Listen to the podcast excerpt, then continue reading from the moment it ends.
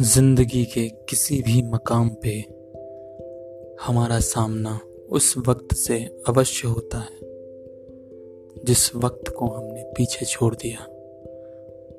हर वक्त, हर घड़ी लौट कर वापस अवश्य आती है।